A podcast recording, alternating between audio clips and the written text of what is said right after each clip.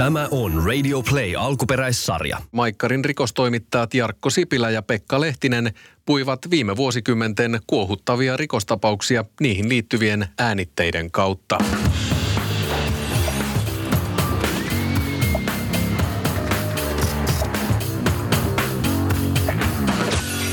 Jari Arnion tapaus on täysin poikkeuksellinen Suomen rikoshistoriassa. Huumepoliisin päällikkö otettiin kiinni marraskuussa 2013. Aluksi häntä epäiltiin lahjus- ja virkarikoksista, mutta pian epäilyt laajenivat huumeisiin. Helsingin käräoikeus tuomitsi Arnion loppuvuodesta 2016 yhteensä 13 vuodeksi vankeuteen. Tiedätkö Pekka, minä vuonna tämä kaupungin teatterin talo, jonka edessä nyt ollaan valmistu? No tiedän, mutta en muista. 1967. Aha, joo, no kato, se on yhtä vanha sitten kuin allekirjoittanutkin, eli 50 vuotta. Tämä on keskeinen paikka Aarnion jutussa liittyen näihin Aarnion rahoihin, että, että nyt me istutaan tässä kallioilla tämän kaupunginteatterin lipunmyynnin parkkipaikan kupeessa ensimmäisellä linjalla, että tämähän on niin yläosa siitä talosta, että se varsinainen sisäänkäynti on tuolla Töölönlahden tai Eläintarhanlahden puolella, mutta se oli mielenkiintoinen juttu tämä Arnion rahat kaikki näissä koko vyyhdissä. No joo, niin, niin oli joo. Ja tähän se virallinen kuriri sitten tota Arnion kertomuksen mukaan toinen rahat. Mutta jos tätä vyyhtiä ajattelee kaikkinensa, niin mehän on oltu tässä tässä vähän erilaisessa roolissa sun kanssa. Että sä oot seurannut tämän Arnion jutun ihan alusta loppuun, istunut siellä oikeudessa kymmeniä. Ei nyt enää Niin joo, mutta käräjäoikeudessa kymmeniä ja kymmeniä päiviä ja tunnet sen jutut kuin omat taskusi, jos näin voi sanoa. Ja tota, mulla taas ollut semmoinen tilanne tässä, että kun ää, mua oltiin kuulemassa siinä todistajana sen jutun yhteydessä, että jääväsin siinä sitten itseni Enkä käytännössä tehnyt juttuja tuosta Arnio hommasta ollenkaan. Että... Eli sä olisit voinut joutua todistajaksi sinne saliin, mutta et sitten joutunut, kun vetosit lähdesuojaa ja sitä ei saatu, saatu sitten rikottua. Mutta ne, mennään niihin rahoihin, että nämä Aarnion selittämätön varallisuus oli se yksi ydinkohta koko syyttäjien tässä rakennelmassa. Että Arniotahan ei saatu linkattua mihinkään huumeerään varsinaisesti, mutta kuitenkin syyttäjät totesivat, että hänellä on 528 941 euroa sellaista selittämätöntä palkan lisäksi tullutta varallisuutta, johon sitten odotettiin selitystä, että mistä nämä on peräisin. Ja syyttäjän mukaan niin nehän oli huumekaupasta peräisin, siis syyttäjän mukaan huumekaupasta peräisin.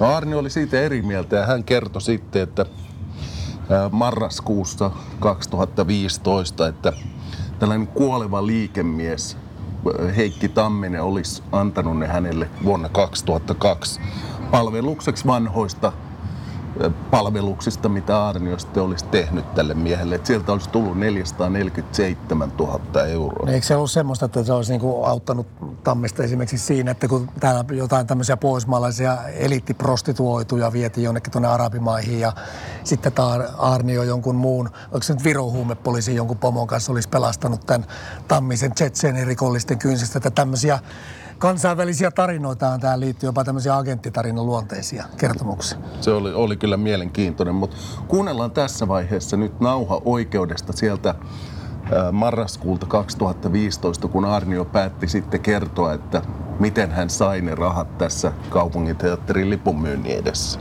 Sen jälkeen sitten sovittiin tapaaminen ja tapaaminen oli siinä kaupungin teatterin lippu missä lippuja myydään siellä takapihan puolella. Va, siinä on vanha, vanha käräjäoikeuden talo ja tämä tää, tota, kaupunginteatterin lipunmyynti niin siinä. Ja miten ne varat sitten sait? Sain varat käteisellä. Tämä liikekumppani toi, ne tuli kävellen, mä olin autolla ja minä sain rahat ja niitä ei tietystikään siinä kukaan ruvennut laskemaan, vaan mulle ilmoitettiin määrä ja, ja, ja määrä oli 447 000. Minkälaisena seteleinä ne oli? Isoja seteleitä pääsääntöisesti oli, oli myöskin pienempiä seteleitä ja nyt tämä pankkiasia mua hämää tässä sen verran, että minun mielestä nämä rahat, niin, niin että en tiedä tietysti, että minkälaisia rahoja tarkalleen pankista saadaan, että onko ne kaikki niin sileitä ja niin edelleen. Mutta kun mielestä tässä oli rahoja sekä niin, että ne oli ihan siistejä ja sitten oli mun mielestä sellaisia rahoja, jotka oli ollut käytössä. sä otit vastaan ne rahat ja liikekumppani lähti siitä, niin mitä, miten sen asian kanssa sitten... Ei lähtenyt vielä, vaan siinä, siinä tota, käytiin sellainen keskustelu, että, että niin sanotusti halusin, että siitä tehdään kuitti. Että mä kirjoitan jonkun kuitin siitä, että olen vastaanottanut tällaisen, että se menee Tammisen, lähinnä se menee Tammisen tietoa, mutta Tamminen oli tämänkin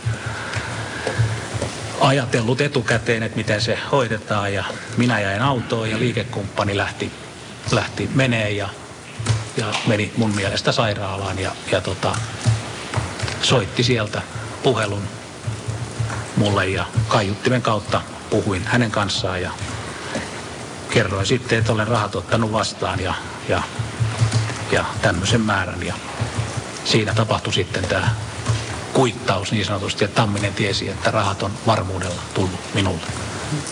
Olihan toi melkoinen tarina aika yllättäväkin silloin, kun se kuultiin ekaa kertaa. No oli se kyllä, joo. No tietenkin ihan tämmöinen ihan peruskysymys, miksi paikaksi valittu just tämä kaupunginteatteri lipumyönti tässä edessä. Ja tota, onko jompikumpi ollut menossa katsoa teatteria vai mikä tässä on syynä, että Siinä, tämä siinä on oli itse asiassa sellainen taustatarina, että Arnion, tai oikeastikin tämä Heikki Tamminen oli kuolemansaari. Hän oli tuossa Diakon, Diakonissa-laitoksella.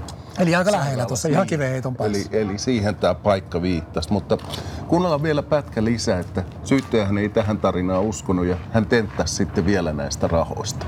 No mä ehkä tarkoitin teidän itsenne kannalta. Ai mun kannalta? Niin.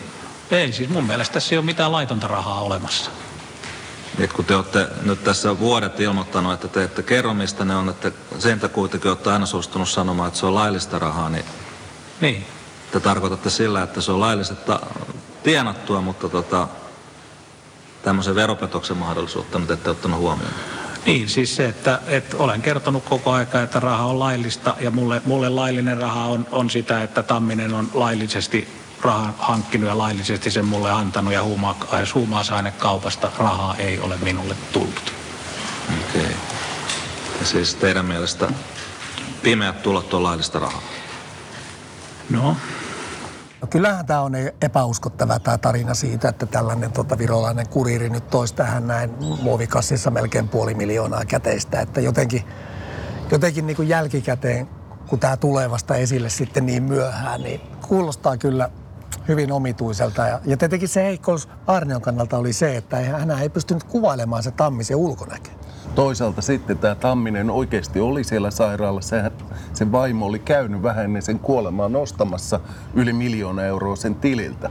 Eli tavallaan ne rahat oli olemassa, että tietysti kyse voi olla siitä, että Arnio tiesi näistä Tammisesta ja sovitti tarinansa siihen, tai sitten siitä tota, sai ne rahat, mutta niin kuin sanoit, se oli yksi tämän koko oikeudenkäynnin dramaattisimpia hetkiä sitten viisi kuukautta myöhemmin maaliskuussa 2016, niin tämän Saaran, sen prostituoidun asianajajan Karli Gummerus tenttäisi sitten Arniota siitä, että miltä tämä Heikki Tamminen näytti, millainen mies se oli. Ja, ja tota, jos tietäisit vastaukset, niin nehän olisi aika helppoja kysymyksiä, mutta kuunnellaan miten siinä kävi. Joo, mä oon tämän kertonut täällä esitutkinnassa, millä tavalla olen. Joo. No, voinko mä tehdä siihen sitten täydentäviä kysymyksiä? Mä olen kertonut sen, mitä Tammisesta olen halunnut kertoa ja en halua yhtään enempää enää sitä asiaa avata. Puheenjohtaja, mä siitä huolimatta teen kysymykset, koska Joo, jos, ei teillä on oikeus jos ei hän niihin vastaa, niin hän ei sitten vastaa. Mutta niistä ehkä voi tehdä sitten omia johtopäätöksiä. Tuota, ää, Osaatteko te sanoa Tammisen ulkoisesta olemuksesta? Minkälainen, oliko hänellä silmälasi, oliko hänellä partaa tai muuta? Kuten olen kertonut, niin olen ne asiat täällä selvittänyt ja muuta kerrottavaa Tammisesta ei ole. Onko syyttäjä Arnio vastannut täällä Tammisen ulkoisiin olemuksiin ja näihin esitettyihin kysymyksiin? Muistamani mukaan ei ole käyty Tammisen ulkonäköä läpi. Tämä on tietysti hyvin olennaista, että kun täällä on käsityksen mukaan riitasta se, että tunsiko hän edes kyseistä henkilöä. Ja nyt sitten Arnio ei suostu vastaamaan tätä koskeviin kysymyksiin. Niin, niin Arjo tietenkin ratkaisee itse, että hän tietysti ratkaisee itse, mitä hän kysyy. Niin. Ja Arjon avustajana ihmettelen, että mihin syytekohtaan tämä liittyy? Siihen, että on harrastettu seksiä, myötävaikutettu prostituutio. Vaan, vaan kysymykseen siitä, että, että kun on, on, tämä liittyy kavallusasiaan, niin Joo, puhutaan siitä, että mistä on rahaa tullut. Joo, hän voi jatkaa ihan rauhassa kysymyksiä. Okei, okay, kavallus. Selvä. Eli no sitten toinen, äh, onko teillä hänen silmälaseistaan mitään havaintoja? Minkälaisia hän käytti vai käyttikö ollenkaan missään tilanteessa? Ei ole mitään vastattavaa tähän. Entäs vaatetus? Ei ole Oliko hänen vaatetuksessaan mitään sellaista tyypillistä poikkeavuutta, jonka hänen kanssaan olevat henkilöt voisivat kertoa? Olen Tammisesta vastannut sen, mitä haluan vastata. Onko hänen ulkoisessa olemuksessaan vuosien aikana tapahtunut jotain olennaisia muutoksia? Hänen, onko hän lihonnut, laihtunut? Vastaan kuten edellä. Polttiko hän tupakkaa? Vastaan kuten edellä. Kärsikö hän jostain sellaisista sairauksista tai kohtauksista, joita hänelle säännöllisesti tuli?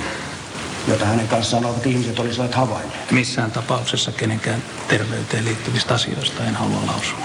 Tämä, että Arnio tosiaan ei pystynyt sit sanomaan mitään tämän Tammisen äh, ulkonäöstä, kyllä ihmetyttää sillä, että jos, jos Arnio nyt tämmöisen tarinan on sitten oikeuteen sinne tuonut, niin luulisi, että tuolla kokemuksella ton, ton tason poliisimies olisi sen nyt sitten si, siihen niin kuin tarinansa tueksi selvittänyt, että no hetkinen, miltä tämä Tamminen nyt sitten näyttikään. Vai oliko niin, että hän yrittikin ehkä sitä jotain kautta saada, mutta ei vaan löytynyt kuvaa tai jotain muuta, muuta semmoista tunnistetta, minkä olisi voinut sitten siellä tähän täräyttää. Eihän noin vaikeita kysymyksiä ole, jos, niin jos tunnet. Jos mm. tunnet sen miehen. Mutta tämän käräjäoikeuden päätös tuli sitten loppuvuodesta 2016 ja siinä se käräjäoikeus totesi, että Arnion kertomuksessa oli aukkoja eikä, eikä uskonut, että tähän olisi muovikassissa tuotu ne rahat, vaan katsoi, että, että pikemminkin kyse oli huumerahasta ja nimenomaan nämä äsken kuultu nauha oli keskeinen osa sitä näyttöä, että miksei oikeus uskonut Arnion rahatarinaa. Ja kyllä nämä rahat oli, no sinä sen tiedät, kun sitä, sitä näyttö,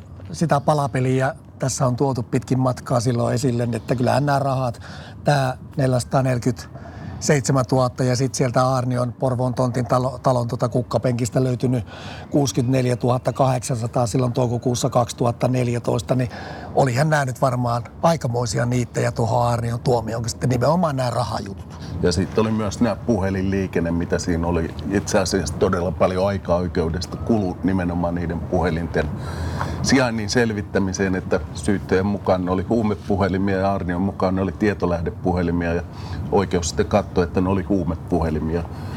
Ja, ja tota, se oli oikeastaan se koko käräjäoikeuden päätös oli niin kuin täysvoitto syyttäjille. Että nythän tämä on taas puitu sitten hovissa tätä koko vyyhtiä ja kun tätä nyt tässä nauhoitetaan, niin hovin päätöstä ei ole vielä tultu, ettei tiedetä mikä se lopputulos siinä on, mutta, mutta mielenkiintoista nähdä. On joo, ja vielä kerran, eli siis syyttäjän mukaan tässä koko ajan ollut se tilanne, että varallisuus ja nämä, nämä tota raha-asiat ja tämä rahakätkö, niin viittasi vahvasti siihen, että Arni on ollut osallinen törkeissä huumerikoksissa, niin kuin sitten käräjäoikeudessa tuomio tulikin. 800 kiloa pilveä siitä se oli kyse, mutta tässä on kyllä yksi mielenkiintoinen puoli, että jos nyt ajatellaan, että vielä tämän vuoden puolella varmaan saadaan se hovioikeuden tuomio tai ehkä alkuvuodesta 2019, niin jos Aariolla pysyy se 13 vuoden tuomio, mikä siitä Trevokista ja tästä tuli yhteensä, niin, niin vuonna 2021 hän pääsee jo vankilasta. Että, Eli aika pian näin voi sanoa. Mutta... Niin, että, että tämä oikeuskäsittely on vaan kestänyt tolkuttoman pitkään ja se tutkinta ja koko, koko tämä kuvio, että mies ehtii suorittaa 13 vuoden, toki mm. ensikertalaisena puolet siitä vaan ja voi koevapauskin koittaa, mutta... No mutta jos miettii sitä, että näitä tämän tyyppisiä on paljastunut muuallekin kuin vain Suomessa nyt, että tämmöinen korkea poliisiviranomainen on sotkeutunut jopa sitten huume bisnekseen, niin tota, mitä sä mietit tästä näin? Sä oot tosiaan seurannut tämän alusta loppuun hyvin tarkkaa, tarkkaa että tota, minkälaisen jäljen tämä on jättänyt. Jättänyt tietenkin paitsi poliisin sisälle, niin koko tähän meidän yhteiskuntaan, kun näin vakava rikosepäily silloin 2013 loppuvuodesta paljastui. No ensinnäkin se, se että niin kun mikään ei ole mahdotonta. Senhän tämä opettaa, että huumepoliisin päällikkö voi periaatteessa olla huumerikollinen. Mutta et se, että tämän tyyppisissä poliisitehtävissä tai muuallakaan, niin se valvonta pitäisi olla järjestetty niin, että se on todellista ja tiedetään, mitä tehdään. Että nyt se Helsingin huumepoliisi vähän pääsi elämään niin kuin omana yksikkönä liikaa ja kukaan ei oikein tiennyt, mitä ne teki. Et, et sen tyyppinen niin seuranta, en tiedä sitten onko määräaikaiset poliisitehtävät tai pitäisikö jotain huumepoliisin päällikköä viiden vuoden välein vaihtaa tai jotain tämän tyyppisiä, mutta mut nimenomaan se valvonta, että esimiesten pitää tietää, mitä alaiset tekevät. Niin, eli vaikka tulosta tuli, niin silti mentiin ehkä kuitenkin siellä vähintään siellä harmaalla alueella, ehkä jopa laittomuuksienkin puolella sitten jossain tilanteessa. Ja eihän semmoinen tietenkään kestävää ole, vaikka kuinka taisteltaisiin huumerikollisuutta vastaan.